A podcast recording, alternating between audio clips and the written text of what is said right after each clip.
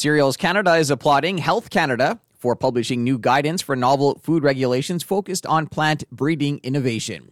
Here's CEO Dean Dias.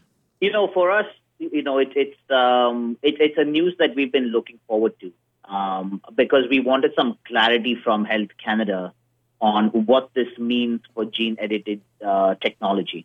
Because in Canada, we don't we don't regulate uh, you know the technology itself. We regulate the end product, right?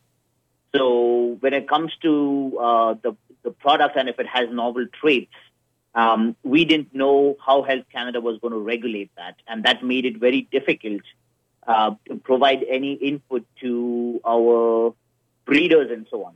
So now that uh, the breeders have an idea on how this is going to be regulated, it kind of gives us an idea on on future innovation when it comes to plant breeding in the in the cereal sector.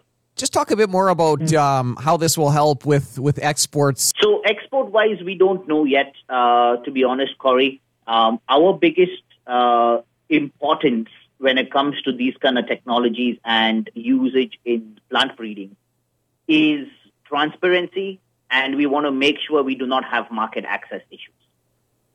So when it comes to the cereal sector, you know, there is it's it's a very it, it's used in many traditional products like bread and, and pasta and so on. So th- this only provides clarity to Canadian breeders and and and innovation uh, opportunities. Uh, but we have lots more work to do when it comes to market access and and trade side of things. And uh, you know, with with the drought last year, um, you know, farmers were still able to produce a decent crop. Uh, talk about how plant breeding, um, you know, what that means for for farmers when they face conditions like that. And and and that's and that's the that's the gist of all of this is uh, this opens up uh, a, a new game for us, right? Like so, let's just put it this way: it's a new tool in our toolbox that we didn't have previously. So the the previous plant breeding techniques, the conventional plant breeding techniques, um, were breeding two different plants and hoping we get the best genetic mix to uh, to create new varieties that could be drought tolerant with higher uh, quality and so on. But now uh, with gene editing, it's a very precise. Um, what do you call it? Technology where it can make changes to the existing genes uh, that already exist in the plant.